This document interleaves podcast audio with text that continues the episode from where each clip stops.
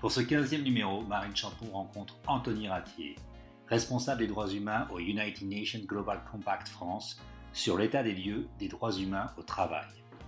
Huit ans après l'effondrement du Rana Plaza et six après la mise en place des ODD, quel est le bilan par secteur d'activité et région? Les avancées obtenues par les accords volontaires entre les parties prenantes sont-elles suffisantes pour faire respecter les droits humains? Ou faut-il judiciariser le respect des droits humains? Bonne écoute d'avoir accepté cette invitation au dialogue. Ces dialogues, on les a lancés il y a maintenant un peu plus d'un an.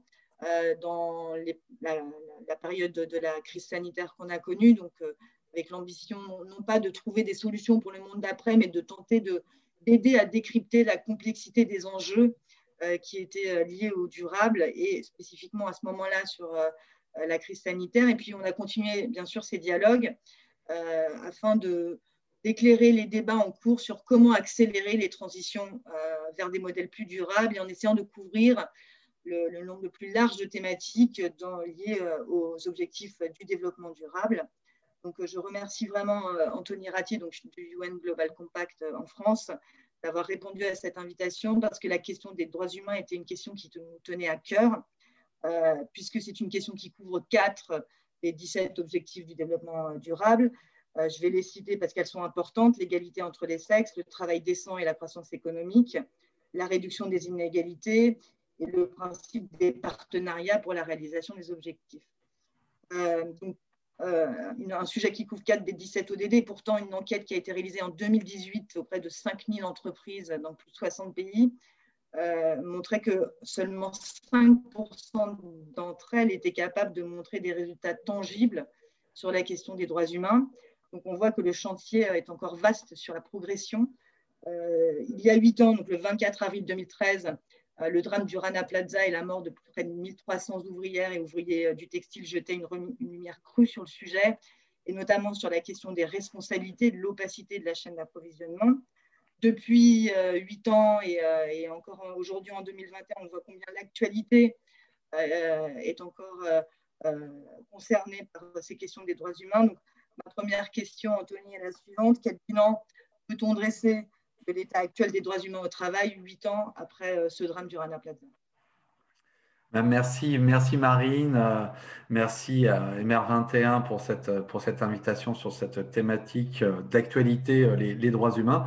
effectivement, Marine, vous avez, vous avez raison en reliant les ODD et les droits humains parce que ce n'est pas forcément facile. J'ai un poste au sein de Global Compact responsable droits humains et ODD, mais il y a des silos euh, qui font que les droits humains deviennent de plus en plus judiciarisés. Donc, c'est quelque chose presque de la compliance, de la conformité. Les ODD, ça reste dans le domaine euh, RSE environnemental. Donc, mon, job, moi, c'est d'essayer de, d'éviter ces deux silos.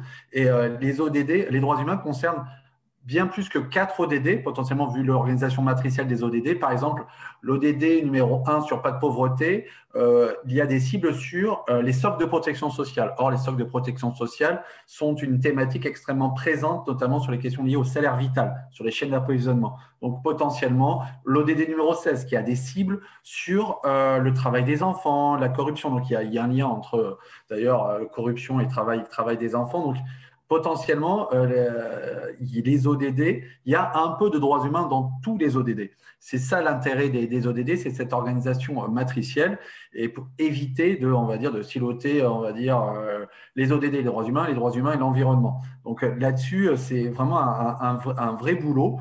Il y a déjà quelques, quelques personnes plutôt dans le monde anglo-saxon qui ont fait un rapprochement ODD, droits humains, notamment le SHIFT, donc, euh, de, John Ruggie. Et sur euh, l'état des lieux des droits humains, effectivement, euh, après, on est huit ans après le Rana Plaza. Moi, j'étais, voilà, je, me souviens bien de l'effondrement de Rana Plaza et le rapport qu'on a pu faire. J'y reviendrai avec le PCN de l'OCDE, PCN français de l'OCDE en 2013 pour Madame Nicole Brick sur la filière textile. et l'actualité, c'est effectivement, il y a clairement, il y a les Ouïghours. Vous voyez, les Ouïghours, donc justement sur la, question textile, avec la plainte, euh, la plainte de, Sherpa et de l'Institut euh, des, des, Ouïghours d'Europe, que nous avons reçu au sein du Club droits humains, car nous avons un club droits humains au sein du, Global, du Global Compact, donc on les connaît, euh, l'Institut des Ouïghours, effectivement, ça met le spotlight sur le travail forcé. Il y a des actions, euh, il, y a, des, il y a des actions concernant concernant donc les, les, entreprises, des, actions fortes euh, contre la côte, par exemple, sur les Champs-Élysées, euh, voilà, avec les, systèmes de colleuses. Donc, euh, c'est vraiment, voilà, vraiment le, le spotlight ouïghour, mais il ne faut pas que ça soit euh, l'arbre qui cache la forêt, il y a d'autres problèmes au niveau des, droits humains. Donc, je ne vais pas m'étendre sur les Ouïghours qui sont effectivement problématiques. Problématiques aussi parce que derrière, il y, a le, régime chinois, il y a la défense du régime chinois qui dit que les Ouïghours sont en fait des extrémistes terroristes. Euh, donc, c'est aussi, euh, voilà, j'ai un peu regardé la communication du gouvernement chinois là-dessus. Mais il y a aussi d'autres éléments de droits humains vous avez parlé tout à l'heure du Covid-19, il y a le problème des supply chains le Covid-19. On était en 2020, euh, donc dans les supply chains, que ce soit euh, euh, électronique, nourriture ou vêtements, ben, il y a eu du jour au lendemain un arrêt pour des fournisseurs des commandes de la part des grands donneurs d'ordre. Et donc, il y a eu, ben, il y avait plus de, plus de contrats, plus de commandes. Ben, comment, faire justement pour, euh, bah, pour payer les salariés. Pour, euh, donc, c'était vraiment, ça a été un, vrai problème qui peut-être n'a pas été assez, assez abordé. Je sais que dans, dans le monde, dans le monde euh, anglo-saxon, le Business et Human Rights Resource Center a beaucoup travaillé sur cette question. Il y a un onglet Covid sur justement sur, cet arrêt, parce que quand on, on arrête une relation d'affaires comme ça, bah, ça, a mis, ça a mis dans la panade beaucoup de travailleurs et de travailleuses, surtout si, si, je pense au, au, au textile. Donc, c'est avec des salaires non payés. Donc, c'est peut-être quelque chose voilà, qu'il faut avoir en tête. Autre élément, il n'y a, pas que, a pas les Ouïghours, il y a eu, euh, on en parle peut-être un peu moins parce qu'il y a un peu moins de Français qui sont concernés, en Inde, la région du Tamil Nadu, donc euh, plutôt dans le sud de l'Inde, euh, qui justement est, mise, à, mise à l'index par l'ONG néerlandaise SOMO sur tout ce qui est travail forcé. Et donc, ils ont sorti un rapport il y a quelques jours là-dessus, où dans, dans, laquelle ils, mettent, ils, mettent, ils pointent du doigt Gap, euh, mais aussi euh, des, entre, une entreprise française, mais je pense que je ne sais pas si c'est vraiment à jour, c'est Kidiliz, ex-groupe Zanier, mais le groupe Zanier a été racheté par les Chinois depuis, donc c'est peut-être pas en termes de sourcing, a été racheté par Semic, groupe chinois, donc peut-être disent que c'est français, en fait c'est chinois depuis 2020, depuis le dépôt de bilan du, du groupe, euh, du, groupe, du groupe Zanier. Il y a également, par rapport, vous parliez du Rana Plaza. Le Rana Plaza, suite au Rana Plaza, a été mis en place en fait euh, un accord, l'accord Bangladesh, un accord qui est très original parce que c'était un accord entre, d'un côté, euh, on va dire le patronat du textile euh, Bangladesh, de l'autre côté, les syndicats, la fédération syndicale mondiale, les deux fédérations syndicales mondiales liées au textile et ou à l'industrie, donc Industrial et Uniglobal, et avec un observateur, beaucoup de l'OIT et la Clean Clothes Campaign, la grande ONG sur les, voilà, qui est très efficace sur le, sur le, sur le textile. Et donc, forcément, avec cet accord, on devait, euh, cet accord précisé qui a été renégocié en 2017, avec une possibilité de traduction en pénal, donc à la Cour pénale internationale, euh, il y a eu un. En fait, bah, on doit inspecter les usines et savoir si les usines sont safe, s'il y a des, extincteurs et de la santé et sécurité. Et euh, il y a eu un, rapport de la part de la Clean Cost Campaign euh, et, mais également le Global Labor Justice euh, pour, euh, et la Maquiladora Solidarity, donc plutôt latino-américaine, qui justement ont pointé les, on va dire, les défaillances dans justement ces, ces, mises, en, ces mises aux normes des usines au Bangladesh. Et ils ont, pour le coup, il n'y a pas de Français, ils ont mis à l'index CIA, Lidl, beaucoup d'Allemands, et Zeman. Zeman, pour ceux qui c'est textile, plutôt néerlandais. Et donc, ils ont mis à l'index euh, l'index ça, mais l'accord Bangladesh est extrêmement intéressant euh, parce que justement, c'est un accord au niveau d'un pays, mais qui a été euh, signé par plus d'une centaine de marques. Et, je sais que beaucoup de voilà, les entreprises françaises n'ont pas été les, dernières. Il y a eu un gros boulot du côté notamment de l'initiative pour la compliance et la sustainability, l'ICS, donc dirigée par Madame Carole Homé, euh, voilà, qui, est vraiment la spécialiste de ces questions et qui a beaucoup fait évoluer son, on va dire, son référentiel d'audit, parce que voilà, on est, on est vraiment dans, euh, dans l'audit. Donc, voilà, voilà à peu près quelques, quelques éléments. Ensuite, euh, on parle beaucoup du secteur textile, mais il y a, voilà, il y a eu, un, on va dire, quelques, quelques, quelques, quelques interpellations, notamment sur tout ce qui est secteur électronique. Il y a des ONG uniquement sur ce secteur électronique, donc on a interpellé forcément avec, depuis Foxconn, mais il n'y a pas que, on a interpellé les Apple, les Samsung, et, et, ou voir les opérateurs voilà, qui traitent, voilà, qui ont des, appareils de type, de, de, type Orange ou, ou, Vodafone. Donc oui, il y a l'électronique avec forcément derrière les minerais conflits en RDC. Voilà, euh, je ne vais pas vous faire un dessin sur, voilà, sur le, smartphone, le smartphone éthique, qui est un peu la pierre philosophale euh, qu'on essaye de trouver. Même, même, même le Fairphone n'est pas parfait. Et, donc, euh, effectivement, voilà, sur, sur l'électronique, il y a vraiment un, gros enjeu à la fois de travail forcé, à la fois de travail des enfants pour l'extraction euh, l'extraction des, différents minerais, et également tout ce qui est lié à nourriture et boissons, donc sur vraiment la, la, filière agroalimentaire, car je le rappelle, ça c'est pas moi qui le dis, c'est le CCFD Terre Solidaire, donc Swan Baumier, euh, la filière agroalimentaire est la plus, on va dire, criminogène en matière de droits humains. Rien qu'avec le soja au Brésil, c'est, euh, on, voilà, euh, il y a énormément de défenseurs de droits humains qui, malheureusement se sont, tués dans ce, dans ce contexte-là. Je ne parle même pas de la, des, difficultés liées à la filière cacao. Euh, voilà, la, Côte d'Ivoire, filière cacao, travail des enfants. Voilà, donc effectivement, des, des, des, Nestlé, des Unilever ont été, ont, été vraiment, vraiment interpellés euh, là-dessus. Et donc, oui, la filière, agricole est, assez compliquée parce que voilà, il y a du travail informel, il y a des enfants qui aident éventuellement les enfants, les, parents sur les champs. Euh, il peut y avoir vraiment des, et même voilà, même les, on va dire les labels de, commerce équitable sont très très, c'est vraiment de protéger, euh, c'est de se protéger parce qu'il peut y avoir des fois du travail des enfants dans certaines coopératives. Donc c'est c'est un secteur, c'est un secteur extrêmement extrêmement compliqué. Je ne vais pas revenir sur des, des entreprises comme Casino qui ont été interpellés, euh, sur, euh, interpellés euh, dans, le cadre de, tout ce qui se passe en Amazonie. Voilà, donc, c'est effectivement sur les communautés locales. Il y a un lien, hein, il y a un lien notamment en Amérique latine. Les, les, les, entreprises françaises peut-être ont peut-être peut-être moins l'habitude du rapport à la terre.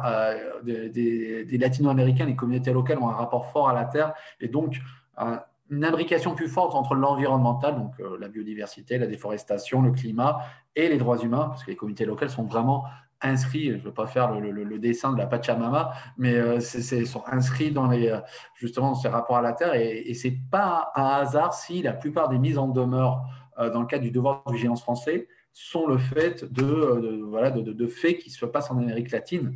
Donc, c'est voilà, extrêmement intéressant. Et nous, on avait fait une réunion euh, là-dessus avec, euh, euh, notamment des, spécialistes des enjeux des hommes, mais aussi Céline, voilà, et aussi Céline Pires de BSR et, Thierry, pour ceux qui le connaissent, des enjeux et des hommes, sur justement c'est quoi le dialogue, c'est quoi, comment dialoguer avec des, communautés locales en Amérique latine, c'est pas la même chose qu'en Afrique ou en Asie. Donc voilà. En tout cas, sur les, on va dire sur les thèmes chauds, effectivement, il y, a, une vraie pression, y compris aussi une pression de la part des investisseurs. Alors, effectivement, on parle beaucoup du climat, de Shell, de ce qui s'est passé hier avec Shell, mais il y a eu des éléments sur les droits humains. Moi, je pense à Rio Tinto, par rapport aux aborigènes. Rio Tinto. Euh, donc, il y a vraiment une pression de la part de la société civile, que ce soit ONG ou euh, certains types d'investisseurs activistes, donc, il y a euh, dire, un vrai momentum avec ce qui se passe au niveau européen. Euh, ce qu'on appelle voilà, le due diligence euh, mandatory. alors, en, termes d'actualité, pour la, due diligence mandatory était pour l'instant le bébé de la DG Justice au niveau de l'Union européenne de Didier Reinders. Donc, il s'était engagé de manière très forte, il parlait même de pénal, de sanctions pénales, sauf que depuis deux jours, alors certains ont dit euh, je reprendrai la question sur Batignolles un peu plus tard. Euh, euh, c'est assez intéressant parce que Thierry Breton, commissaire du marché intérieur et habitué du big business, maintenant va être co-tutelle justement de cette, de cette question du, euh, du devoir d'urgence au niveau européen. Et certaines personnes de, de, de, la société civile disent oh, quelle horreur, le big business, ça y est, ça a vidé sa substance. Si Thierry Breton est dedans, le marché intérieur est dedans, ça va être, ça va être terrible. Donc j'attends, euh, j'attends vraiment de, voir. En tout cas, il y a eu le rapport qui a été fait. Euh, début 2020 par Claire Bright, quelqu'un de très important, j'en reparlerai au niveau européen. donc le rapport qui tenait un peu, qui tirait un peu des conclusions des différentes législations en cours. Il y a, la, eu la consultation au niveau européen donc à la fin de, à la fin de, de l'année dernière. Donc là, il y a les, les discussions, énormément de, prises de position, que ce soit, voilà, il y a des prises de position euh, au niveau de la société civile et une prise de position au niveau de certaines entreprises en faveur de cette législation. Il y a eu des, des prises de position euh, plus nuancées du côté du business. Oui, on est pour un devoir de vigilance, mais euh, voilà, on va enlever certains éléments. moi, je pense, je pense à, je pense à la FEP. En tout cas, il y a un momentum et il y a aussi un momentum au niveau, euh, au niveau européen. Euh, je prends l'exemple, par exemple, de l'Espagne. L'Espagne qui est quand même dirigée par les socialistes et en partie par Podemos, et Yone Bellara, qui est la secrétaire d'État à l'agenda 2030. Ils ont une secrétaire d'État à l'agenda 2030 euh, en Espagne, donc voilà, le réseau espagnol travaille beaucoup, beaucoup avec eux. Et il y a eu des discussions, pas plus tard qu'en avril 2021, parce que c'était un peu voilà, ça n'avançait pas. Il y a eu des discussions en avril 2021 avec euh, notamment euh, Isabelle euh, donc Ternit, qui s'occupe un peu de l'équivalent du Forum citoyen pour la RSE, mais au niveau espagnol, donc l'Observatorio de la, de la responsabilidad sociétale. Euh, et, donc, il y a des, véritables discussions, des, index, notamment des, études sur les droits humains sur l'IBEX 35. L'IBEX 35, c'est le CAC 40 euh, euh, des, Espagnols. Et j'étais surpris de voir que dans leur classement des, ONG un peu locales espagnoles, Inditex était deuxième. Donc Zara était deuxième. Donc ça m'a un peu surpris, mais euh, parce qu'ils sont de l'autre côté, ils sont vraiment mis, euh, euh, mis, mis, en place par voilà, ils sont pointés par les, par les ONG plus internationales. Il y a également la Belgique euh, qui fait euh, donc qui, euh, qui a eu une en fait qui a accepté au niveau du Parlement fédéral de, discuter sur une le 22 avril dernier sur une proposition de corporate accountability comme ils disent comme ils disent en, en, en, Belgique. Alors ce qui est assez intéressant c'est qu'il y a une étude il y avait une étude de faisabilité faite toujours par Claire Bright voilà, donc qui avait aussi, euh, voilà, qui, avait aussi euh, participé au, rapport de, l'Union européenne. Et encore plus intéressant, il y a eu une lettre de 60 entreprises en faveur d'une législation due diligence, ce qui n'était pas, ce qui n'a pas été le cas lors des discussions en France. Donc euh, voilà, donc des, entreprises. Alors il y a, je crois qu'il y avait qui sont implantés en Belgique. Il y avait des entreprises de type Aldi, pour autant que je m'en souvienne. Donc c'est assez, c'était assez marrant de voir le courrier. Je, après, je peux envoyer le courrier que, fait les entreprises belges. Mais c'est très intéressant de voir 60, entre, 60 entreprises belges. Alors après, il y avait des entreprises engagées dans le commerce équitable, genre Éticable, par exemple, étaient, étaient présentes. Et, euh, pour finir, le Portugal, euh, le Portugal qui a eu la présidence de l'Union européenne 2021, euh, qui a fait beaucoup de, voilà d'échanges sur justement une, une législation due diligence, toujours avec Claire Bright qui est en fait installée au Portugal avec la Nova euh, la Nova School euh, de, droit. Et, donc le Portugal a vraiment réfléchi sur ces questions-là. Alors je ne sais pas exactement l'état de la législation et je terminerai. Ça, c'est ma collègue Laura Kurz qui parle très bien français, ma collègue allemande qui, s'occupe des droits humains, qui est une pointure bien plus que moi, euh, qui m'a un peu expliqué ce qui s'est passé en Allemagne. Donc, ils ont un Supply Chain Act. Donc, voilà, ils ont donc les premiers, euh, voilà, les, les, les, les, projets sont enfin, il y a eu beaucoup de discussions. Les, premiers projets euh, qui ont débouché, c'est un projet qui justement serait, mis en place en 2023 c'est encore changeant, hein. c'est en 2023 au niveau de l'Allemagne, et qui concernerait les entreprises euh, de plus de 3000 salariés. C'est déjà différence entre 3000 et 5000, euh, 5000 en France. Alors, euh, les demandes, en fait, sont assez proches de, la loi française avec la demande d'une politique établie sur les, sur les, droits, sur les droits humains, une cartographie des risques, euh, un, système de risque management, un mécanisme de plainte et une certaine transparence, une accessibilité des, voilà, des, politiques, des politiques droits humains. Ce qui change en fait par rapport à la loi française, c'est qu'il euh, y a un monitoring du bureau des exportations. Donc là-dessus. Et euh, ça se passe quasiment uniquement au niveau du bureau des exportations qui, le cas échéant, peuvent faire des amendes en fonction du chiffre d'affaires qui peuvent, euh, qui peuvent euh, alors si ça va très mal, exclure euh, l'entreprise allemande qui est incriminée des appels d'offres. Mais par rapport à la, on va dire, à, la loi française, le côté civil, plainte civile, etc., apparaît beaucoup moins. Il est possible si les, les, victimes, les victimes le souhaitent, de faire une plainte, une plainte civile, mais les entreprises allemandes, ça a été bien baqué par le, par le big business, le BDA allemand, les entreprises allemandes ne peuvent être euh, tenues responsables des dommages causés par un fournisseur. De ce que j'en ai, compris, hein. je ne parle pas assez bien allemand pour. Euh, c'est assez intéressant. Merci, merci Anthony pour euh, tous ces éléments, tout ce, large panorama. Vous évoquiez deux points qui sont extrêmement importants, la notion de dialogue et de partenariat donc. et, ma, deuxième question par rapport à également de nombreuses initiatives qui sont en cours, hein, euh, au niveau de l'ONU avec la réflexion sur les principes directeurs à horizon 10 euh, ans, euh, idem pour le groupe de travail OCDE sur la conduite des entreprises. vous l'évoquiez au niveau de l'Union européenne, le renforcement du devoir de vigilance, mais également le Global Compact lui-même, qui est une initiative qui se veut simple, universelle et volontaire pour faire progresser la question des droits humains. on a évoqué ce sujet en préparation de la question du Smart Mix, quel est le rôle euh, que, vous avez, vous, en tant que Global Compact, pour faire progresser cette question des droits humains? Et comment vous voyez comment s'articuler cette question de euh, euh, volontaire, contrainte réglementaire à l'avenir pour faire progresser de manière plus significative la question des droits humains en entreprise? Merci pour cette question. Alors, euh, on, vit dans, une époque assez intéressante parce qu'effectivement, il y a une judiciarisation des questions de droits humains. Euh, pour la première fois, l'année dernière, à l'occasion de la Journée internationale des droits de l'homme, la directrice exécutive du Global Compact Monde, donc euh, Sanda Ojambo, s'est prononcée en faveur d'une législation au niveau due diligence, au niveau mondial. Bah, il y a le traité international contraignant. Euh, donc, c'est assez, intéressant et ça ne m'étonne pas parce que, pour la petite histoire, le rédacteur des, euh, des 10 principes du Global Compact, c'est John Ruggie, avant les principes directeurs entreprises et droits de l'homme. Donc, on a le même rédacteur. Euh, donc John Ruggie était là euh, en l'an 2000. Et Kofi Annan lui a, demandé Tu nous fais neuf principes, parce qu'à l'époque, il y en avait neuf.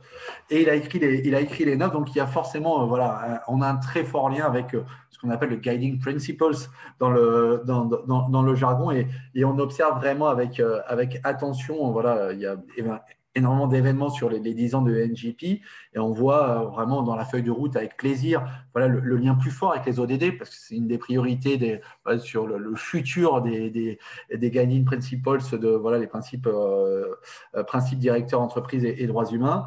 On voit aussi le, lien entre la corruption, avec la corruption aussi, c'est dans les, dans les priorités. L'accès à, à une remédiation efficace, c'est ce qui manque peut-être le, plus souvent, le lien entre changement et droits humains, le rôle des défenseurs droits humains. On a eu quand même, j'ai un peu connu Michel Forst, qui, était, qui avait ce poste-là aux Nations Unies. Et, euh, et euh, euh, c'est vraiment, c'est vraiment, vraiment, vraiment, vraiment, vraiment intéressant. Et donc, le Global Compact sur les droits humains, on a un groupe droits humains et on a surtout une plateforme d'action sur les questions un peu de travail décent et de chaîne d'approvisionnement. On l'a fait avec l'Organisation internationale du travail et euh, on fait vraiment des, actions. Alors, c'est piloté par Mérylou Dupont, qui est une Québécoise qui a beaucoup travaillé à l'OCDE et en France, donc elle est connue un petit peu en France, et euh, donc qui, est la manager sur ces questions-là au niveau, au New York. On, travaille, on travaille beaucoup et par exemple, on a euh, beaucoup de. on a le Leader Summit du Global Compact le 15 et 16 juin prochain avec des, beaucoup de sessions de droits humains extrêmement intéressantes sur cette thématique, euh, et avec notamment une thématique sur le salaire vital, le salaire décent, une table ronde avec Jean-Pascal Tricoire, euh, donc le CEO de PDG de Schneider Electric, et Alexandra Palt, euh, donc la, VP développement durable et membre du board de, de L'Oréal. Donc il y a beaucoup d'éléments et cette plateforme d'action, dans cette plateforme d'action, il y a beaucoup d'entreprises françaises qui sont engagés, je ne vais pas les citer, mais qui sont engagés dans, dans, cette plateforme sur justement travailler sur les, thématiques de droits humains, de travail décent, de chaîne d'approvisionnement. Et donc, les Français sont plus grand nombre que les autres. Il y a d'autres sociétés qui, sont, qui sont. Inditech, je crois, sont, aussi présents, pour, je peux citer les étrangers. Et c'est extrêmement intéressant. Alors, il y a aussi au Global Compact, on essaye de traiter les choses au-delà du club droits humains que j'anime. Euh, voilà, qui réunit environ 80 entreprises, PME et grandes entreprises. On essaye de discuter de tous les thèmes. C'est important pour, pour, pour, nous et pour la présidente du Club Droits Humains, qui est Sophie Perrier de Michelin, euh, d'avoir justement ce mélange et que ce ne soit pas que les grandes entreprises d'un côté, les PME de l'autre. Donc, on essaye d'avoir cet, espace de dialogue. Euh, il y a, on fait de plus en plus de revues par les pairs au niveau européen étendue au niveau européen. Je prends un exemple. Ma, ma, collègue allemande a fait une revue par les pairs sur justement euh, les achats responsables. Et ben, elle a invité l'ensemble des entreprises européennes en impliquant les, réseaux. Même chose, euh, mes collègues anglais ont, une, ont, lancé une plateforme de dialogue très intéressante. Ils ont eu l'aide de UK Aid sur le travail des enfants. Bon, ben, j'en ai parlé euh, au réseau et ça se passe bien. Donc, on travaille de, moins en moins en silo et de plus en plus, on va dire, de, plus en plus entre Européens, ce qui n'empêche pas que je m'entends très bien avec mes, camarades colombiens et brésiliens qui ont des thématiques, notamment sur droits humains et climat. J'ai un petit peu travaillé avec mes, collègues, brésiliens. Donc, on, travaille vraiment, on essaye, nous aussi, de ne pas travailler, euh, pas travailler en, silo. Et dernière chose, par rapport au devoir de vigilance, on fait euh, au niveau du Global Compact de manière totalement confidentielle et anonyme. Je ne vais pas citer les, des revues par les pairs de devoir de vigilance. C'est-à-dire que deux entreprises présentent leur, plan de vigilance et on échange là-dessus. Donc, euh, donc euh, c'est sûr que c'est très, très, très intéressant. Et puis, en termes de groupe de travail, vous avez eu raison de parler de l'OCDE qui a fait des, des guides sectoriels extrêmement intéressants. Euh, je ne peux que saluer aussi le, rap, le, on va dire le, le travail l'ARS en pratique, le travail et les communiqués du PCN euh, français de l'OCDE, donc euh, avec Eric David et Miley Souk, hein, j'en ai fait partie, donc forcément c'est là que j'ai appris, que j'ai fait mes armes, c'est là qu'on apprend de manière pratique ce qui, ce qui, se passe quand il y a un cas sur les droits humains, ben, comment on le traite avec les principes directeurs de l'OCDE, c'est toujours très utile. Je rappellerai aussi qu'il y a un momentum au niveau du travail des enfants, parce que 2021, je ne sais pas si vous le savez,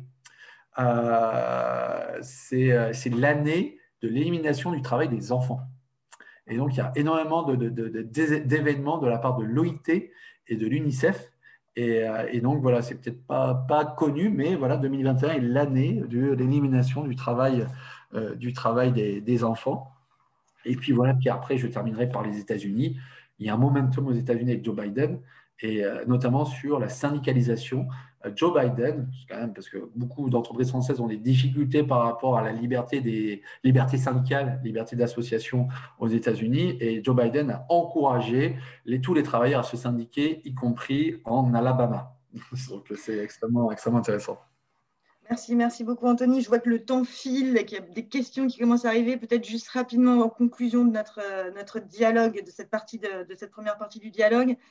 Qu'est-ce que vous voyez comme étant les principaux euh, sujets en jeu sur lesquels il reste un travail important à mener, euh, euh, que ce soit au niveau Union européenne ou au niveau international on a notamment la thématique de l'extraterritorialité. Qu'est-ce que vous voyez comme étant demain les, sujets sur lesquels il va falloir s'attacher à progresser de manière plus significative Clairement, euh, clairement, et c'est le défaut de la loi française, de, la loi allemande, etc., c'est l'accès à la justice pour les victimes. Euh, si on peut pas, si les victimes ne peuvent pas porter plainte et ne peuvent pas euh, plaider leur cause dans un tribunal, on va dire dans un tribunal français ou un tribunal européen, c'est compliqué. Et ce qui manque, voilà, c'est cet accès à la justice et surtout la dimension réparation. C'est le dernier pilier de, de, de, des principes Ruggie. voilà, c'est ça a toujours été un peu le parent pauvre le dernier, euh, le, dernier, le dernier pilier, euh, voilà, remédiation, accès à la justice des victimes, c'est celui qui c'est celui qui manque, qui manque, qui manque le, le, plus. Euh, également, forcément, les, ODD, le lien entre ODD et droits humains et comment mesurer son impact euh, négatif. Parce que c'est très bien, hein, sur les ODD, on peut parler de ses impacts positifs, il n'y a pas de souci, il y a plein de rapports là-dessus. Mais sur les impacts négatifs, comment mesurer l'impact négatif par rapport aux ODD Et je sais qu'on peut le faire au niveau environnemental, mais dès que c'est un peu les droits humains, le social, c'est un, peu, un petit peu complexe. Euh, donc voilà, là-dessus. Sur les consommateurs et les citoyens, effectivement, il y a de plus en plus d'applis. Mais alors, ça, c'est ma position personnelle, c'est pas celle du Global Compact. Je pense un peu comme Naila Jalpouni euh, de, de, de, l'éthique sur qui dit on peut pas tout attendre des, consommateurs. Il y a vraiment un rôle euh, entraînant de la, de la, on va dire, de la, de, la parce que au final, qu'est-ce qu'on voit dans les applis? C'est ce qui marche surtout, c'est Yuka, mais c'est des applis, c'est ma santé.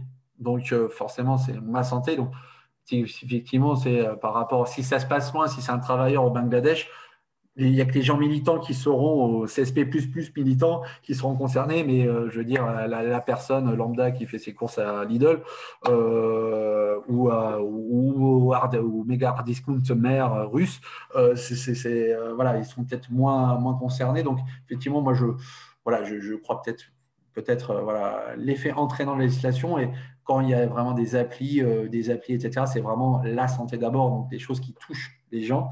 Donc voilà, et en dernier, forcément, la taxe, euh, comment on va passer au niveau européen, donc les dimensions, la taxonomie verte n'est pas que verte, il y a des éléments liés aux droits humains et aussi euh, bah, les, indicateurs de reporting euh, liés aux droits humains. Euh, voilà la dernière discussion d'avril 2021 sur la future directive, enfin la, directive reporting et ses transpositions au niveau, au niveau, au niveau local, donc au niveau, notamment au niveau français. Bien, merci, merci Anthony pour ce panorama de, de l'état actuel des choses et des futures avancées nécessaires. Euh, je vais passer maintenant aux questions qui commencent à être assez nombreuses. Donc, on va essayer de toutes les couvrir dans les, 25 minutes qui nous restent. Euh, la, première étant euh, de, Geoffroy. Le problème des droits humains se passe aussi en France. Que pensez-vous du tout dernier jugement des femmes de chambre de l'hôtel Ibis Batignolles alors, c'est. Alors, ce qui est vraiment intéressant, c'est que euh, le club droits humains traite aussi, euh, c'est pas que des directeurs RSE, j'ai affaire, on traite aussi avec des directeurs de relations sociales, des DRH. Alors, moi, à titre personnel, je suis sensible parce que je suis, euh, j'ai travaillé huit ans et demi dans une organisation syndicale. Donc, il y a et, ce, cas des, femmes de chambre à Ibis Batignolles me fait penser en fait à un cas que nous avions traité au au PCN, euh, au PCN, le français de l'OCDE, avec euh, justement des, euh, c'était, Natixis qui était en fait propriétaire, manière en fait qui était propriétaire de manière indirecte, c'est ça qui était intéressant, même avec la loi de violence, ça n'aurait pas été possible, d'un hôtel au niveau de la Californie qui empêchait la syndicalisation. Et il y a le syndicat Unit Here qui a porté ça au PCN de l'OCDE et, ça a obligé en fait Natixis en termes de relation d'affaires sur la relation d'affaires à faire en sorte que justement euh, qu'il y ait une présence syndicale dans euh, cet hôtel qui était basé en Californie. voilà, donc c'était c'était un fonds de pension, euh, je crois, du, Middle West qui avait était propriétaire de cet hôtel et ce fonds de pension en fait, il y avait des participations de Natixis. Je, vous enverrai la, décision parce qu'elle est très intéressante. Elle va plus loin. Avec la loi de vigilance, on n'aurait pas pu faire ça. Et euh, cette décision de PCL, en fait, euh, avec les principes directeurs C2, ça a permis d'aller encore plus loin. Donc, effectivement, le, côté, le problème des droits humains euh, se passe en France, il se passe au niveau des sans-papiers. Je ne vais pas citer d'autres cas, notamment dans la logistique ou dans le secteur nettoyage, où il y a ces, éléments-là. Donc, effectivement, on a besoin, on parle beaucoup de syndicalisation au Bangladesh et ailleurs, mais on a besoin, voilà, Joe Biden le dit, et j'aimerais bien que président de la République le disent également. Euh, on, a besoin de, on a besoin de vraiment le, syndicat, c'est la, partie constituante euh, voilà, euh, pour parler comme le rapport Nota Sena, et on a besoin de, syndicats forts, quel qu'il soit, quelle que soit l'étiquette, l'étiquette, l'appartenance, de syndicats forts. Et, voilà, et effectivement, le, dans le cas de l'Ibis Batignolles, c'était un, long combat. Et, et, voilà, donc euh, c'est quelque chose de, très, de très intéressant. Et voilà, moi je suis, euh, ça fera plaisir à Jean-Frédéric Dreyfus. Voilà, je suis pour, euh, voilà, une, on va dire, qu'on redore peut-être le, blason des, syndicats qui sont parfois un peu absents. parfois mis de côté sur les questions, sur les questions de, de droits humains. Alors, merci. Euh, Anthony, une question de Tiffany. Bonjour, pourriez-vous nous dire comment le Global Compact se positionne par rapport aux ONG de sauvetage en Méditerranée, notamment SOS Méditerranée? Nous avons besoin du soutien des entreprises et comment leur expliquer que soutenir ces opérations répond aux ODD alors, il n'y a pas de position arrêtée du Global Compact Monde.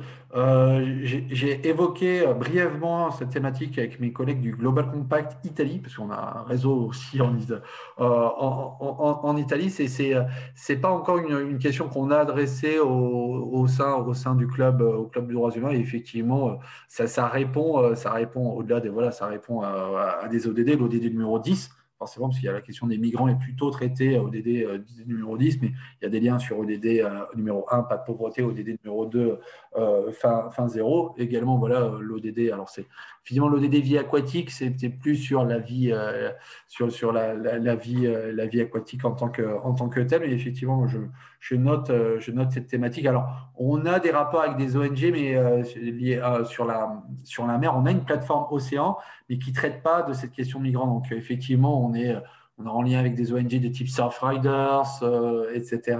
Mais on n'a pas, de, pas de, lien avec les ONG de, sauvetage en océan. Alors, effectivement, Amnesty et autres, les grandes ONG, oui, là, oui, je travaille avec eux, mais moins avec les ONG de, tout ce qui est euh, voilà, sauvetage Méditerranée centrale. Mais ça vaut le coup que j'interroge mes, mes collègues italiens pour voir s'ils ont adressé cette question.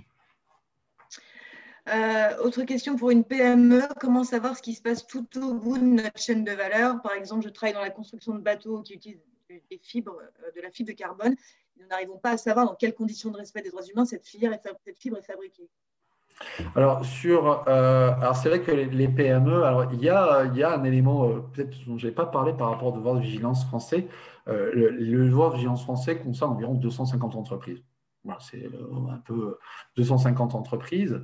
Et le problème, c'est qu'on ne parle pas. Il y a d'ailleurs une masterclass à Produrable là-dessus, euh, réalisée, je crois. Je crois qu'il y a le C3D et Affection Mutendi qui est, qui, qui, qui est, dedans sur justement l'impact.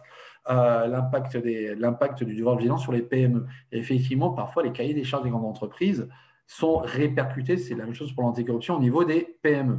Et les PME, ils sont comme ça, ils font bon, comment je fais? Enfin, moi, je n'ai pas une énorme puissance, comment je fais moi pour, pour, pour, euh, maîtriser toute ma chaîne de valeur? Alors, effectivement, certaines PME, pour répondre à cela, euh, bah, soit bah, ils essaient vraiment de s'aligner avec un EcoVadis, hein, répondre, ou et ils mettent en place des, des, des, des systèmes, euh, des systèmes, soit ils adhèrent à des systèmes d'audit de, de, de, type MetaCedex, ou, euh, ou alors font appel à des, de l'ISO 20400. ISO 20400, pour, vous le connaissez tous, sur les achats responsables, euh, inspiré par, par, ISO, ISO 26000.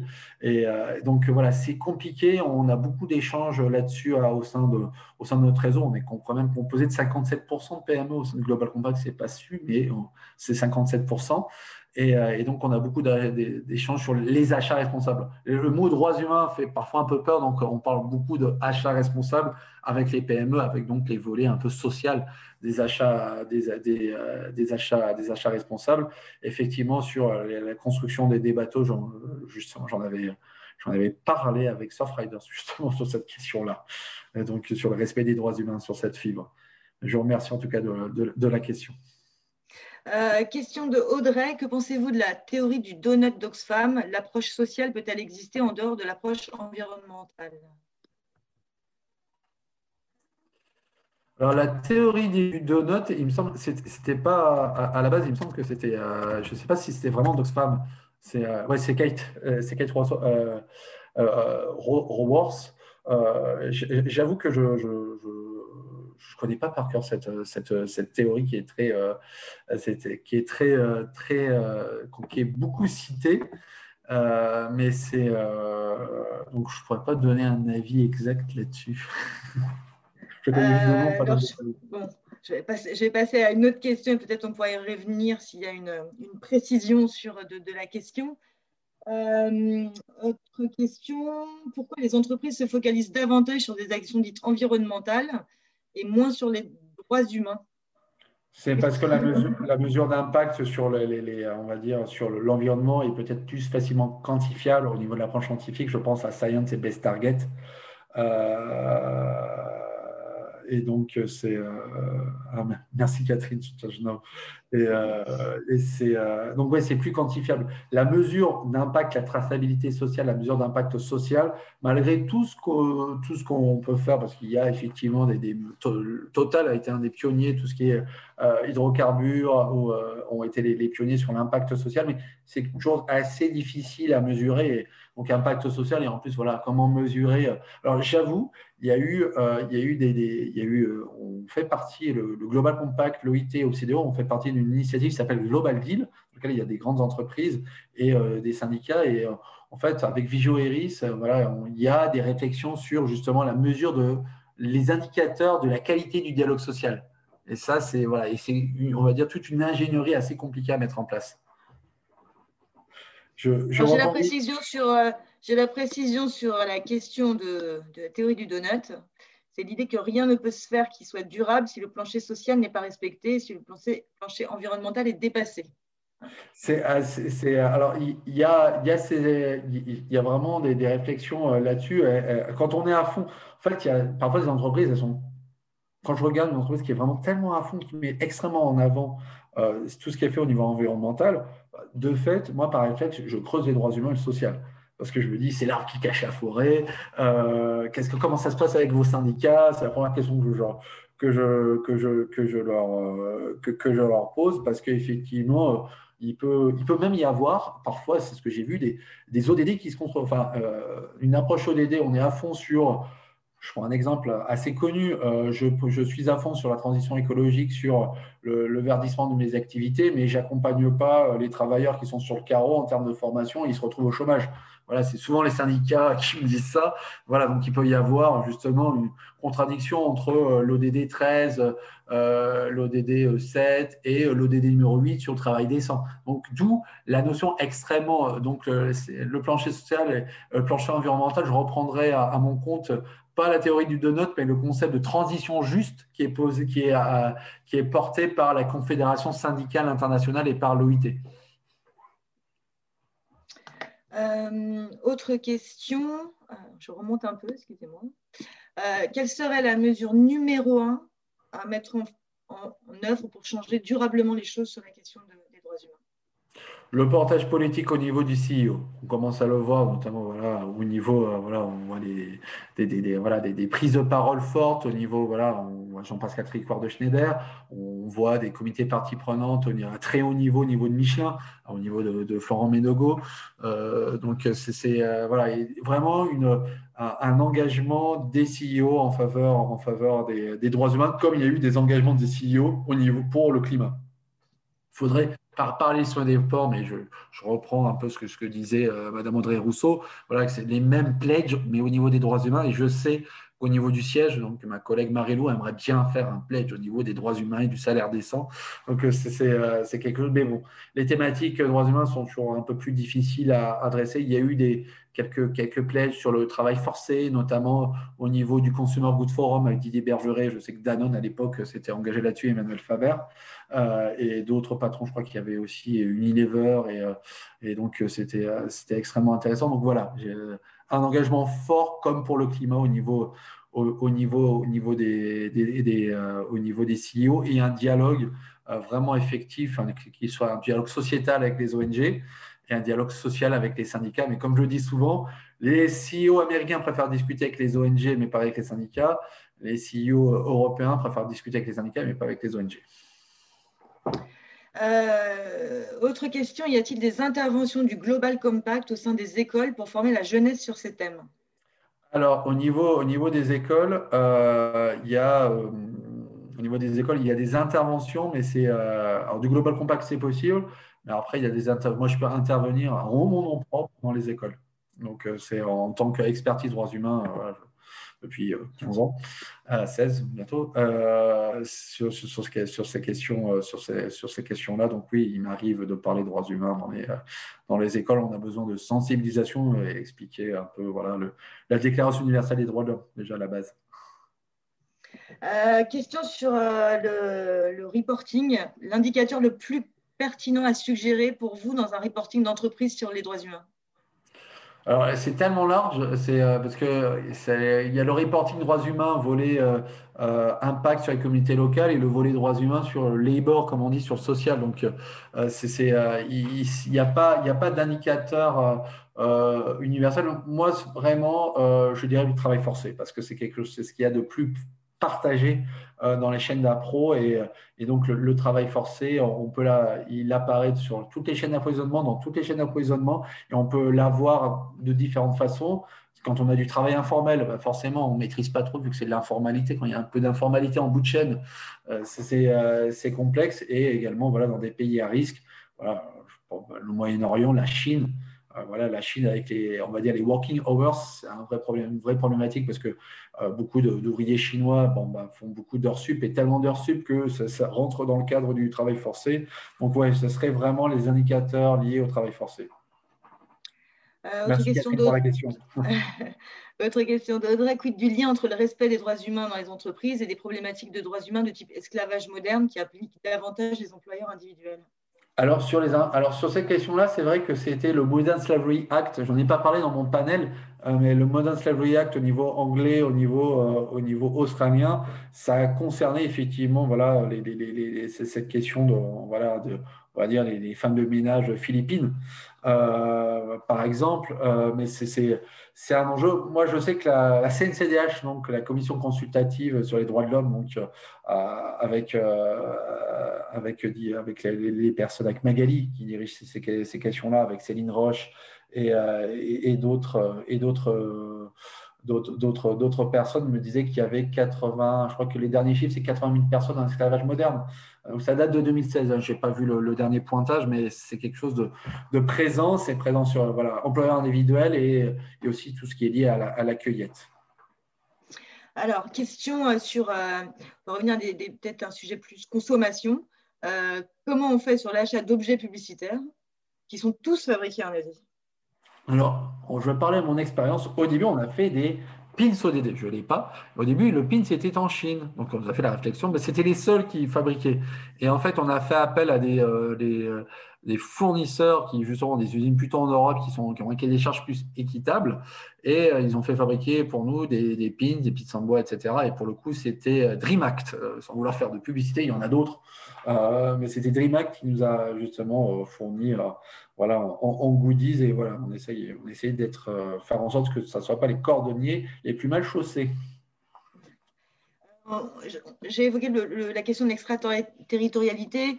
Question euh, donc de Patrick. Êtes-vous sûr que la directive européenne conduira bien les opérateurs en Europe à intégrer tout leur périmètre mondial dans la vigilance et quid des sanctions évoquées? Effectivement, sur la question des, sanctions. moi, ce dont j'ai peur, maintenant qu'il y a qui, a euh, peur, qui a tiré Breton dans la boucle, j'ai peur en fait que ça soit un scénario à l'allemande avec euh, voilà une, une, autorité exportatrice, que ça soit uniquement des pénalités au niveau exportatrice, euh, des exportations ou une autorisation à opérer avec la Commission européenne sur des appels d'offres européens, etc.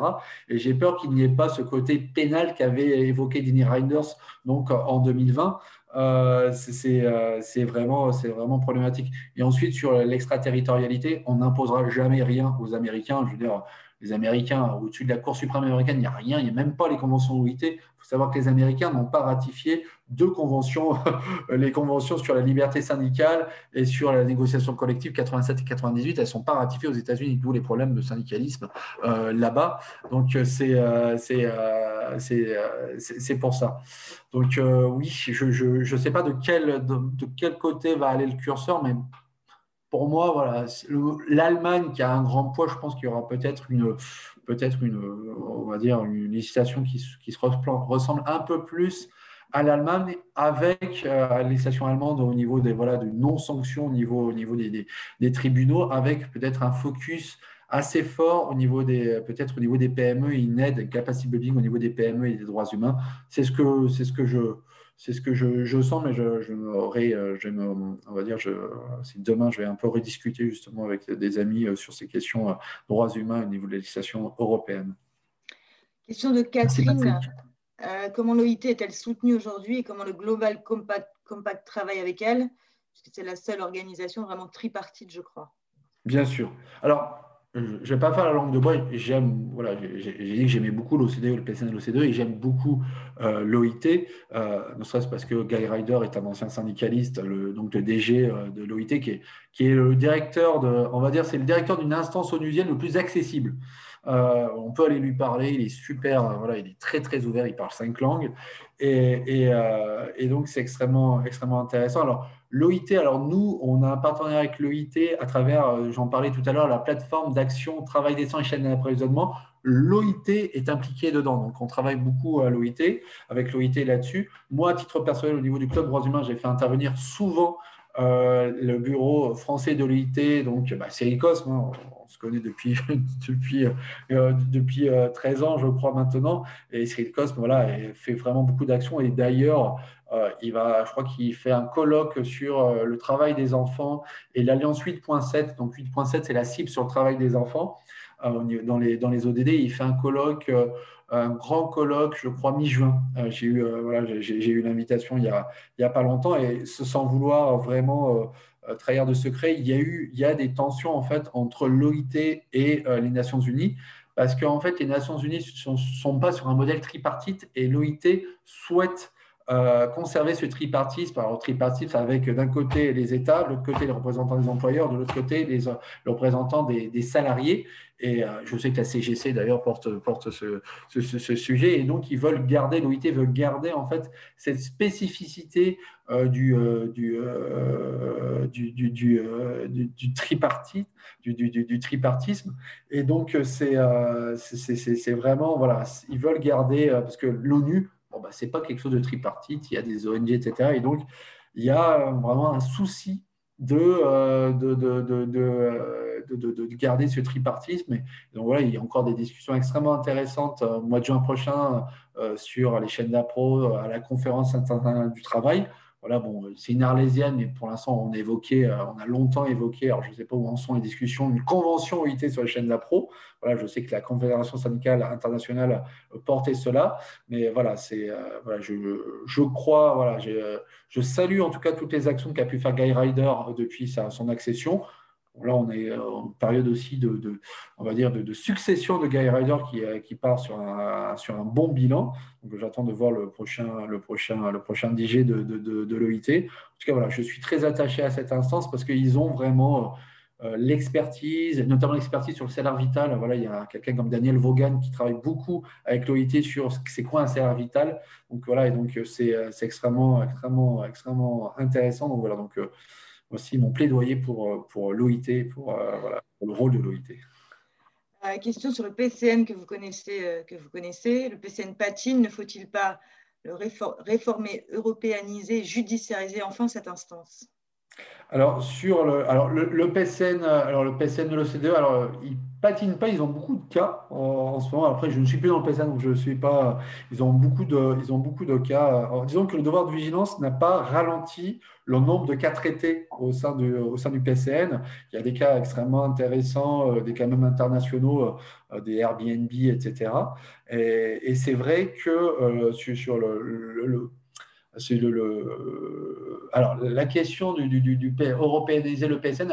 L'OCDE, euh, l'OCDE, c'est selon les États. Euh, il y a des PSN selon les, selon les États qui adhèrent justement euh, à l'OCDE et donc, donc derrière les principes directeurs. Donc, effectivement, il y a le, PSN français continue, continue, continue à travailler. Il reste tripartite. Il faut savoir qu'il n'y a qu'un seul quadripartite, c'est le norvégien.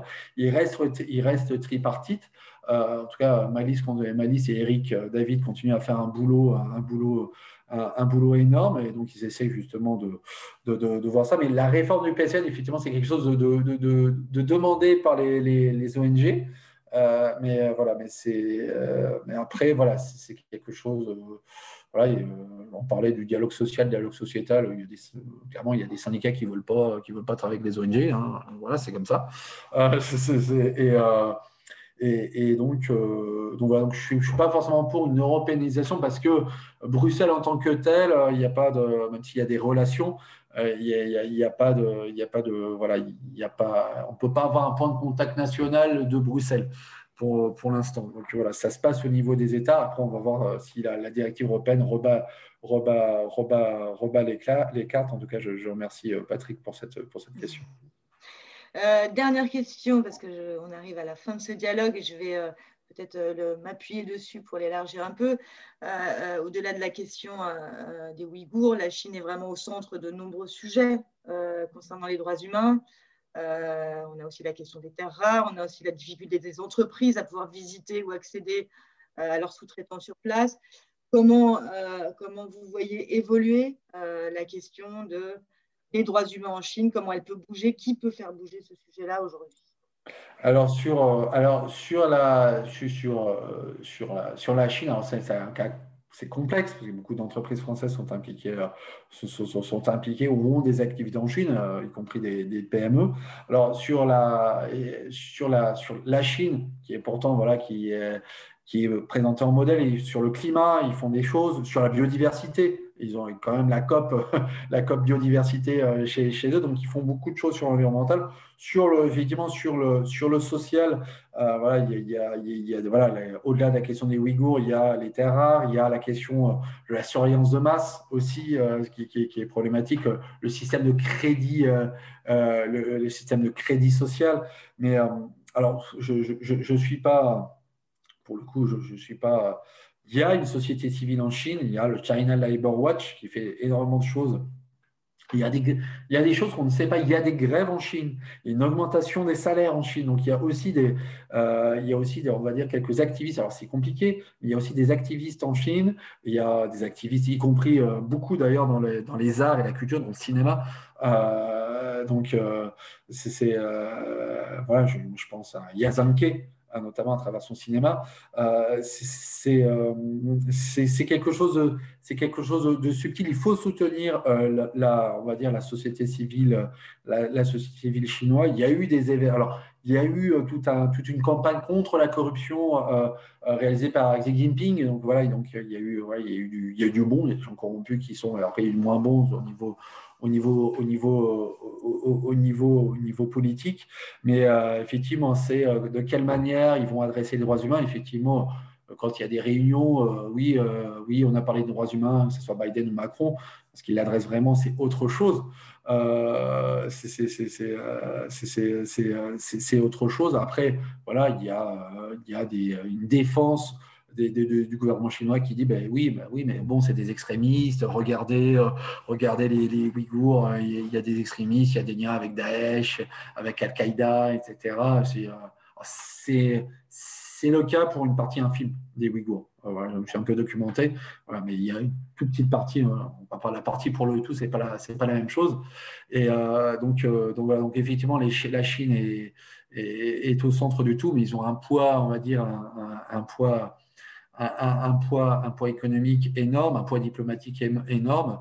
Alors, est-ce que on attend, on va dire, une alternance, que ce soit plus euh, M. Xi Jinping, ou on essaye de faire une politique des petits pas? C'est euh, la, la, question. En tout cas, euh, menacer frontalement, euh, frontalement les, les, Chinois, etc. Aucune, aucune entreprise française ou internationale se, permet de le faire. Et, effectivement, donc, voilà, il y a plutôt le côté politique des petits pas, essayer de faire des choses de, de, de, de, de leur côté, mais effectivement, c'est euh, euh, c'est compliqué. Alors, les États-Unis, effectivement, ça va mieux depuis que c'est Joe Biden. Donc, euh, là-dessus, sur les droits humains, même si les, certaines pratiques, voilà, Google qui est, Google qui est, un, qui en même temps, voilà, qui à la fois fait Black Lives Matter, mais qui derrière finance certains think tanks d'extrême droite. Il y a aussi une dichotomie, dire une schizophrénie de certaines entreprises américaines. Donc, c'est, voilà, il y a aussi, voilà, on peut aussi parler des, des, des, des, Américains. Voilà, je n'en parlerai pas du, Moyen-Orient, même s'il y a eu beaucoup de progrès euh, au, Qatar avec voilà l'action de Vinci. Euh, donc voilà, donc il y a, pour la Chine, il y a politique des petits pas. Peut-être voilà, ils sont dans une période de tension euh, clairement politique avec Xi Jinping, une reprise en main. On ne peut pas parler de Taïwan, mais voilà, donc c'est vraiment, vraiment compliqué. Et, et c'est pour ça, et même voilà, l'Institut Ouïghour quand on les a reçus, disaient qu'il y a, on va dire, une politique d'élimination systématique, mais ils, avaient, hésitaient à parler de, génocide, par exemple. les mots sont importants dans ces, conditions, dans ces, conditions-là, dans ces, questions-là. Donc, voilà, la Chine, euh, la Chine est au, centre, au, centre du, au centre du tout et effectivement, ça les agace. Et on a, voilà, il va y avoir des réponses du soft power chinois et je, le vois, je l'ai déjà constaté, pas moi, mais sur certains partenaires. Bien, merci beaucoup Anthony, merci à tous de votre participation. Euh, on se retrouve donc euh, le 8 juin pour un dialogue autour de la biodiversité marine à nouveau pour boucler le cycle avec euh, David Laurent de EPE e qui présenteront leur rapport sur la mer, nouvelle frontière pour l'environnement et l'économie. Clément Lavigne, directeur de gestion des risques euh, et d'environnement de Total. Euh, je vous rappelle que le dialogue sera disponible en podcast sur notre chaîne podcast Dialogue MR21 et sur le site MR21 en vidéo replay. Voilà, merci à tous d'avoir participé à ce dialogue et très bonne soirée à tous. Merci à vous, merci Marine, merci, euh, toujours je connais Catherine Jean-Frédéric, merci à Mariana et merci à, Patrick pour ces dialogues enrichissants du MR21. Je vous remercie et à bientôt. Au revoir. Merci Anthony, à bientôt. Merci à tous de nous avoir suivis. Vous pouvez retrouver tous nos dialogues sur notre site mr21.org et toutes les plateformes de podcast. N'hésitez pas à vous abonner et à commenter. A très bientôt pour notre prochain dialogue MR21 le 8 juin en présence de David Laurent, responsable du pôle climat et océan de l'association Entreprises pour l'environnement, et Clément Lavigne, vice-président RSE de Total, sur le thème Préserver les océans, comment les entreprises se mobilisent.